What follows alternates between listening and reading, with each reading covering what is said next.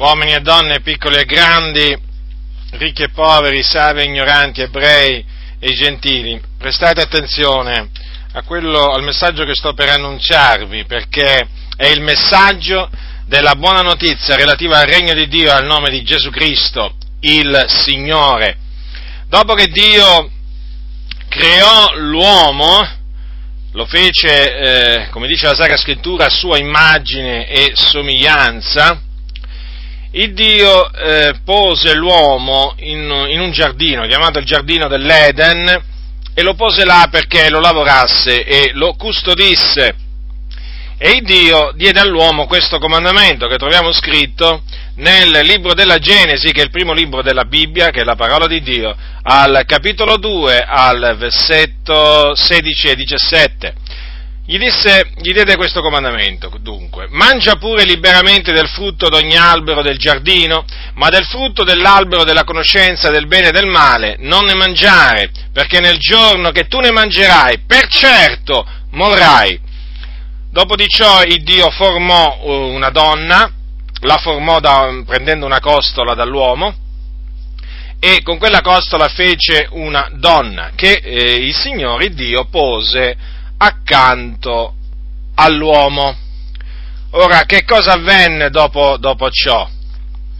Avvenne un evento che naturalmente ha segnato, un evento funesto, un evento negativo che ha segnato l'umanità fino a questo, eh, fino a questo momento. Eh, è entrato il peccato nel mondo. E adesso vediamo come è entrato il peccato nel mondo, in che maniera l'uomo diventò peccatore, disubbidiente, ribelle. È scritto al capitolo 3 della Genesi quanto segue, leggerò dal versetto 1 al versetto 7. Ora il serpente era il più astuto di tutti gli animali dei campi che l'Eterno, il Dio, aveva fatti ed esso disse alla donna, come? Il Dio va detto, non mangiate del frutto di tutti gli alberi del giardino? E la donna rispose al serpente, del frutto degli alberi del giardino ne possiamo mangiare, ma del frutto dell'albero che è in mezzo al giardino, il Dio ha detto, non ne mangiate e non lo toccate, che non abbiate a morire. E il serpente disse alla donna, no, non morrete affatto, ma il Dio sa che nel giorno che ne mangerete gli occhi vostri s'apriranno e sarete come Dio, avendo la conoscenza del bene e del male. E la donna vide che il frutto dell'albero era buono a mangiarsi, che era bello a vedere, che l'albero era desiderabile per diventare intelligente. Prese del frutto, ne mangiò e ne dette anche al suo marito, che era con lei, ed egli ne mangiò, allora si apersero gli occhi ad ambedue e si accorsero che erano ignudi, e cucirono delle foglie di fico e se ne fecero delle cinture. Ora, come potete vedere, Dio aveva dato un comandamento all'uomo, un comandamento molto chiaro. Eh, gli aveva detto di non mangiare eh, del frutto dell'albero della conoscenza del bene e del male. Eh, perché nel giorno che ne avrebbe mangiato, per certo sarebbe morto. Il serpente, in questo caso naturalmente dobbiamo intendere certamente un animale, il serpente, ma dobbiamo intendere il diavolo che, eh, diciamo, parlò attraverso, attraverso il serpente. Dico, il serpente si accostò alla donna e con la sua astuzia la sedusse, cioè la fece cadere in trasgressione. In che maniera? Facendole credere che anche se avessero mangiato del frutto dell'albero della conoscenza del bene e del male, non sarebbero assolutamente morti, non sarebbero morti. Per niente. Infatti il serpente disse alla donna, no, non morrete affatto. Non mi voglio concentrare sul fatto eh, che la donna rispose in malo modo al serpente aggiungendo eh, alcune cose alle parole che il Signore aveva detto. Mi voglio concentrare su questo per adesso, cioè sulla menzogna che ha detto il serpente alla donna. No, non morrete affatto. Eppure il Signore aveva detto ad, ad Adamo, per certo morrai.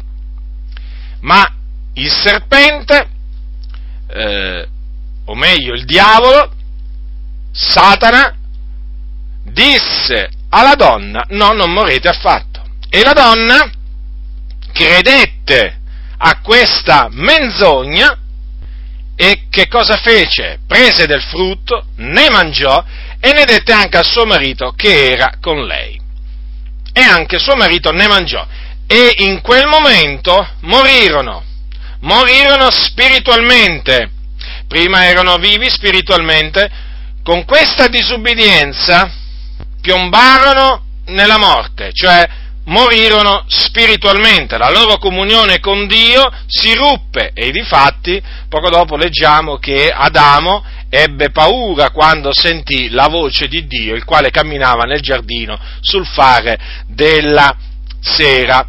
Dunque, il serpente antico, perché così la scrittura chiama il diavolo e Satana, sedusse la donna con la sua astuzia, facendole credere che quando anche avessero trasgredito quel comando di Dio, loro non sarebbero affatto morti. E il serpente antico ha continuato ad agire nella stessa maniera fino a questo preciso momento. Cioè, ha continuato a fare credere a tante persone, difatti è chiamato il seduttore di tutto il mondo, ha continuato a fare credere che anche se trasgrediranno i comandamenti di Dio, non gli succederà nulla di male, non morranno affatto. Ora, centinaia e centinaia e centinaia di anni dopo che entrò il peccato eh, nel, eh, nel, mondo tramite Adamo, il Dio diede una legge, la diede sul monte Sinai e la diede a Israele, al popolo che lui ha preconosciuto. E in questa legge ci sono diversi comandamenti che Dio ha dato affinché siano osservati. Ve ne voglio citare alcuni. Per esempio, Dio dice non avere altri dì nel mio cospetto. Dio dice non ti fare scultura alcuna, né immagine alcuna delle cose che sono lassù nei cieli o qua giù sulla terra o nelle acque sotto la terra. Non ti prostrare dinanzi a tali cose e non servir loro, perché io l'Eterno, l'Iddio tuo, sono un Dio geloso che punisco l'iniquità dei padri sui figlioli, fino alla terza e alla quarta generazione di quelli che mi odiano. E uso benignità fino alla millesima generazione verso quelli che mi amano e osservano i miei comandamenti. Un altro comandamento è questo, non usare il nome dell'Eterno che è l'Iddio tuo in vano, perché l'Eterno non terrà per innocente chi avrà usato il nome suo in vano. E un altro comandamento ancora, onora tuo padre e tua madre, affinché i tuoi giorni siano prolungati sulla terra che l'Eterno, l'Iddio tuo, ti dà. Ed ancora, non uccidere, non commettere adulterio, non rubare, non attestare il falso contro il tuo prossimo, non concupire la casa del tuo prossimo, non concupire la moglie del tuo prossimo, né il suo servo, né la sua serva, né il suo bue, né il suo asino, né cosa alcuna che sia del tuo prossimo. E ci sono anche altri comandamenti, come per esempio questo, che troviamo nel libro del Levitico, quando c'è scritto, per esempio, non avrai con un uomo relazioni carnali come si hanno con una donna. È cosa abominevole, come potete vedere qui il Signore vieta, condanna l'omosessualità. C'è anche il comandamento, per esempio, di non consultare gli spiriti o gli indovini. Non vi rivolgete agli spiriti né agli indovini, non li consultate per non contaminarvi per mezzo loro. Io sono l'Eterno, l'Iddio vostro. E potrei continuare, potrei continuare con tanti e tanti altri comandamenti che Dio ha dato. E naturalmente il salario della trasgressione della legge, perché è così chiamato il peccato, il peccato è la trasgressione della legge, il salario della trasgressione della legge è la morte, la morte.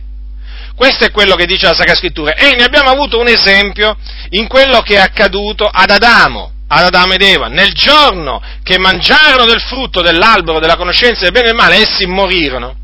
Ora, anche quando gli uomini trasgrediscono questi comandamenti che vi ho appena citati, vi ho appena letti dalla Sacra Scrittura, anche in quel momento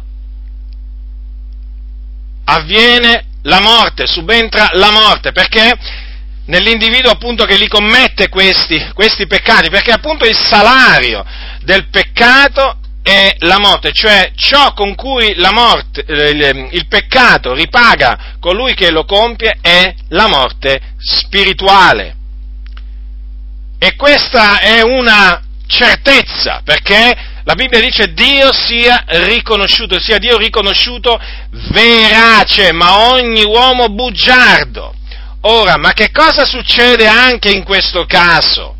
che il serpente antico, che è bugiardo e padre della menzogna, perché così la scrittura lo definisce, induce tantissime persone, direi miliardi di persone sulla faccia della terra, a credere che anche se trasgrediranno questi comandamenti non gli accadrà nulla di male, o meglio non morranno affatto.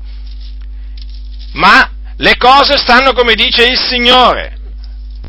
Il peccato poi colta l'occasione per mezzo del comandamento trae in inganno la persona e la uccide. E dunque ci sono molte persone che sedotti dal, eh, dal, dal diavolo infrangono, trasgrediscono i comandamenti di Dio, pensando che non gli accadrà nulla. E di fatto, e di fatto essi invece muoiono, sono morti eh, perché questo è quello che porta il peccato, la morte.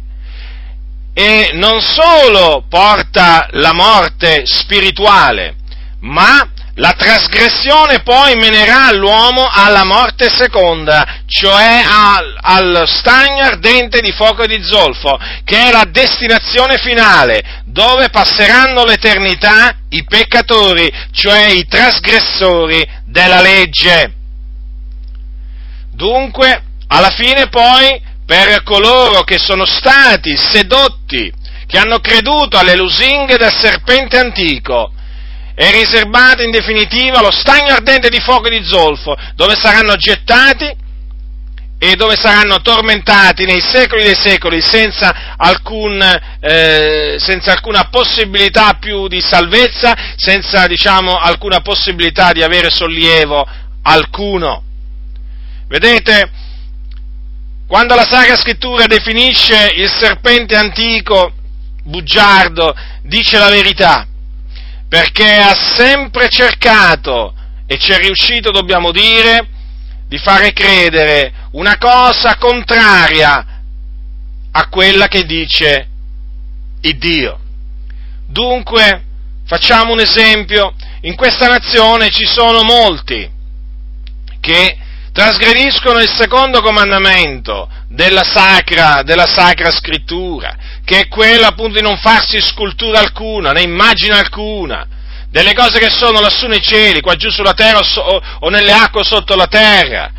Questo comando vieta anche di prostrarsi dinanzi a tali cose, di servire queste cose. Eppure che cosa succede? Che il diavolo riesce a sedurre milioni, milioni, milioni di persone in che maniera? Inducendoli a fare sculture, immagini di questo o di quell'altro santo, di Maria, la madre di Gesù, di Gesù stesso, e di Antonio, e di Paolo, e di Pietro, e di Gennaro, e di tanti e di tanti altri personaggi del passato, e li induce naturalmente a credere che quelle siano cose sacre e li induce a prostrarsi davanti a queste cose vane, a questi idoli muti, perché così li definisce la scrittura, e a servire loro, perché questi idoli muti vengono serviti, vengono puliti, vengono addobbati, vengono portati durante le processioni, queste cose morte vengono servite, non viene servito il creatore, il creatore che è benedetto in eterno, no, viene servita la creatura, viene, viene servito un pezzo di gesso, un pezzo di legno, un pezzo di ferro. Ecco a chi viene rivolto il servizio da tantissime persone in questa nazione e mi sto rivolgendo ai cattolici romani naturalmente, sto parlando dei cattolici romani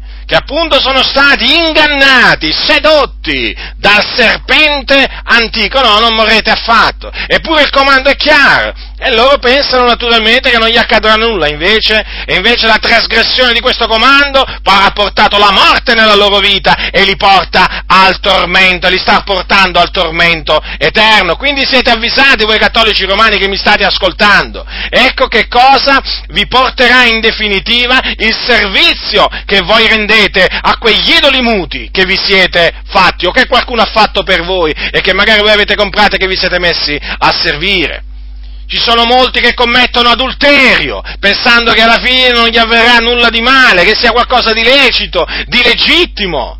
Ma anche in questo caso il salario del peccato è la morte e poi in definitiva ci sarà la punizione, lo stagno ardente di fuoco di zolfo per gli adulteri, come anche per chi trasgredisce il comando non rubare, per chi trasgredisce il comando di non uccidere. Ci sono molti che pensano di farla franca, potranno pure farla franca dinanzi agli uomini, ma non la faranno franca davanti a Dio. Innanzitutto moriranno spiritualmente, gli omicidi sono morti spiritualmente e poi naturalmente quello che li aspetta, quello che li aspetta è il tormento eterno, lo ribadisco. Questi sono comandamenti del Signore, la cui trasgressione porta a morte spirituale e poi naturalmente la morte seconda, che è lo stagno ardente di fuoco e di zolfo. E poi mi mi rivolgo anche a coloro che vanno a consultare gli indovini, o gli spiritisti, o gli astrologi, o qualsiasi altro ministro del diavolo che usa queste pratiche magiche per ingannare le persone anche coloro che si rivolgono a costoro, non solo quelli che praticano le arti magiche, eh, naturalmente trasgrediscono il comandamento di Dio, ma anche quelli che li vanno a consultare, quelli che si rifugiano all'ombra di questi ministri del diavolo, anche costoro vengono ripagati con la morte spirituale perché trasgrediscono un comando del Signore. Non è come dice Satana, no, non morrete affatto. No, per certo morrete e siete morti, voi che vi siete dati a queste pratiche magiche e voi che andate a consultare questi maghi, questi ministri del diavolo, non importa come si chiamano, astrologi, spiritisti, medium, non importa, cartomanti, sono tutti ministri del serpente antico. E poi naturalmente mi rivolgo a voi che praticate atti contro, peccati contro natura, voi omosessuali, non importa se uomini o donne, voi state trasgredendo il comandamento di Dio. E anche per voi, il salario, il salario della vostra trasgressione, sapete cos'è? La morte, la morte spirituale, difatti siete morti, siete senza vita e vi aspetta lo stagno ardente di fuoco e di zolfo. Dunque sia ben chiara a tutti coloro che mi ascoltate qual è la conseguenza della trasgressione dei comandamenti di Dio. Che cos'è, che, in che maniera vengono ripagati coloro che trasgrediscono i comandamenti di Dio? Con la morte spirituale e in definitiva poi alla fine con la morte seconda. Quindi vi ho avvertito, e badate molto bene, e badate molto bene, che ve lo ribadisco, non è come il serpente antico vi ha suggerito che non vi succederà niente, non morrete affatto, andrà tutto bene. No, non è così, perché il serpente antico è bugiardo, è padre della menzogna. Ma nella pienezza dei tempi, il Dio l'Iddio che ha fatto il cielo, la terra, il mare, tutte le cose che sono in essi, ha mandato il suo figliolo Gesù Cristo in questo mondo. Gesù Cristo è chiamato l'agnello di Dio, ben preordinato prima della fondazione del mondo, ma manifestato negli ultimi tempi per noi. E lui ha parlato, oltre che ha operato, molte meraviglie, ma ha anche parlato, ha detto cose che nessuno aveva detto prima di lui. E lui è verace, lui è il verace, il fedele, colui che non può mentire, colui che non può avere mentito in niente. E lui ha detto la verità, perché lui stesso ha detto di essere la verità, non una verità, ma la verità. E lui ha parlato, lui ha parlato e tra le altre cose ha detto di essere il pane della vita, il pane che è disceso dal cielo, mandato da Dio e che dà vita al mondo, dà vita al mondo. Questo pane, come disse Gesù, il pane che darò è la mia carne, che darò per la vita del mondo. E come disse sempre Gesù,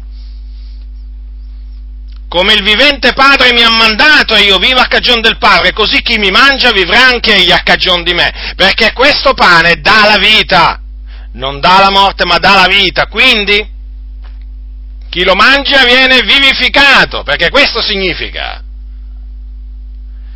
Cosa significa mangiare del, di questo pane? Significa credere in Gesù Cristo. Credere che Lui è il Figlio di Dio, morto sulla croce per i nostri peccati e risuscitato il terzo giorno per la nostra giustificazione. Chi crede nel suo nome, chi crede in questo, viene vivificato, cioè viene perdonato, gli vengono perdonati tutti i peccati che ha accumulato nel cospetto di Dio e che contaminano la sua coscienza e che lo accusano del continuo. Ecco che cosa significa che appunto chi mangia di questo pane o chi mi mangia, come disse Gesù, vivrà. Quindi, mentre, eh, mentre il peccato ha portato la morte, e naturalmente è stato il serpente antico a far sì che il peccato entrasse in questo mondo, così Gesù, mediante il suo sacrificio espiatorio sulla croce, la sua resurrezione, ha portato la vita. E chiunque crede in lui, chiunque crede in lui viene vivificato vivificato. I suoi peccati vengono, i suoi debiti, i suoi peccati vengono cancellati all'istante. Egli viene purificato da tutti i suoi peccati, non importa quali peccati abbia commesso, viene purificato. E non solo, viene vivificato, ma ottiene anche la vita eterna. Dunque, vedete, mediante quello che ha fatto Gesù, che cosa si ottiene? Si ottiene la remissione dei propri peccati e la vita eterna. E Gesù è il verace, lui non mente, lui non inganna nessuno, perché lui è la verità. E dunque, vedete, adesso sapete anche che cosa dovete fare per ottenere la vita. Perché voi siete morti nei vostri peccati, nelle vostre trasgressioni, siete morti. Non importa quali comandamenti di Dio avete trasgredito, siete morti nei vostri peccati. Siete morti spiritualmente e avete bisogno di essere vivificati. E potete esserlo solo in una maniera, credendo nel nome del figliuolo di Dio. Solo in questa maniera potrete ottenere la vita, la vita spirituale naturalmente in voi e anche naturalmente la vita eterna. E dunque essere sicuri che vivrete per l'eternità, vivrete per l'eternità con il Signore nella gloria. Non eh, andrete dunque nello stagno ardente di fuoco e di zolfo dove appunto vengono tormentati per l'eternità, dove saranno tormentati per l'eternità i peccatori che là saranno gettati, ma voi vivrete, regnerete con il Signore per l'eternità. Dunque, davanti a voi avete questa strada, che è la strada santa, ed è l'unica strada che mena la vita. Prendetela, incamminatevi per essa. Gesù ha dedicato questa strada, seguitelo, mettetevi al suo seguito, perché lui è il verace. Credendo nelle sue parole non sarete delusi. Credendo nelle sue parole otterrete la vita e la vita in abbondanza e otterrete pure la vita eterna. Non indugiate, perché il domani non ci appartiene come dice la scrittura, non ti vantare del domani, perché non sai quello che un giorno possa produrre. Oggi è il giorno della salvezza, questo è il tempo accettevole. Tu peccatore, trasgressore della legge e dei comandamenti di Dio, non importa quali comandamenti tu abbia, tu abbia trasgredito, umiliati nel cospetto del tuo creatore. Umiliati profondamente, pentendoti dei tuoi peccati, riconoscendo con dispiacere di avere trasgredito i comandamenti di Dio. Confessali a Dio e invoca il suo perdono, la sua misericordia, credendo con tutto il tuo cuore che Gesù Cristo è morto sulla croce per i nostri peccati ed è risuscitato per la nostra giustificazione. In, questo, in quel preciso momento che tu farai queste cose ti sentirai vivificato, cioè nato di nuovo, nascere di nuovo, ti sentirai nascere di nuovo, ti sentirai un'altra persona, perché quei peccati che gravano sulla tua coscienza scompariranno, saranno tolti di mezzo, mediante il sangue prezioso di Gesù, e tu sarai una nuova creazione. E non solo ti sentirai perdonato, realmente perdonato, non come ti senti adesso dopo essere andato dal prete, perché adesso dopo, dopo, essere andato dal prete a confessare i tuoi peccati, tu pensi di essere stato perdonato, ma ti stai illudendo, perché il prete non può perdonare manco un tuo peccato, nemmeno uno, nemmeno uno! Vorrei dire nemmeno mezzo, ma è così, non può perdonarti. Colui che può togliere i peccati è solo uno, Gesù Cristo, l'agnello di Dio. È Lui che toglie il peccato del mondo. Dunque, confessa i peccati a Lui proponendoti di non commetterli più e di cominciare a vivere una vita santa, ubbidendo ai comandamenti di Dio, facendo del bene e non più del male, compiendo opere buone e non più opere malvagie. E nel momento, nel momento che tu ti pentirai e crederai nel Signore Gesù Cristo, nella sua opera espiatoria perfetta, nella sua resurrezione, te lo ripeto, sarai vivificato.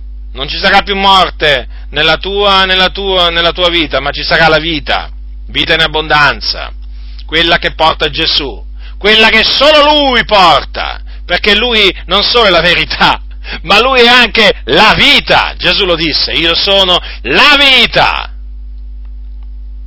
e dunque ti sentirai veramente una persona tutta nuova, tutta diversa, con un cuore nuovo, una mente diversa, sentimenti diversi.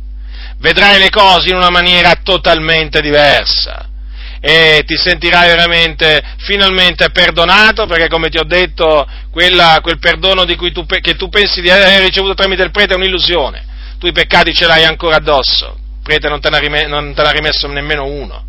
Ma quando il Signore quando, quando, crederai nel Signore veramente ti sentirai proprio perdonato, perdonato, lavato appieno da tutti i tuoi peccati e ti sentirai finalmente con la certezza della vita eterna. Non avrai più paura della morte perché saprai che il Signore quando tu, morir, quando tu morirai ti accoglierà lassù nel cielo.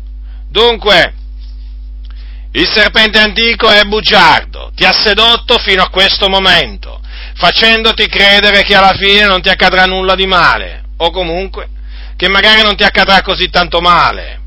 E invece E invece tu sei morto spiritualmente, è ciò che ti aspetta la morte seconda. Dunque il serpente antico ti ha ingannato, sappilo questo, sappilo, te lo ripeto. Il diavolo esiste, eh? Non è frutto della mitologia antica. Il diavolo è un essere malvagio che esiste e che seduce tutto il mondo, la Sacra Scrittura. E tu sei tra quelli che sei stato sedotto dal diavolo. Il serpente dunque antico, che è bugiardo, padre della menzogna, ti ha sedotto. Ma è venuto nel mondo l'agnello di Dio, ben preordinato prima della fondazione del mondo. E lui ci ha detto le cose che il Padre gli aveva ordinato. E lui è verace, lui non può avere mentito. Che cosa ha detto? Chi mangia di questo pane è stato molto chiaro il Signore, eh? Chi, mangia, chi mi mangia vivrà anche egli a cagion di me. Se uno mangia di questo pane vivrà in eterno.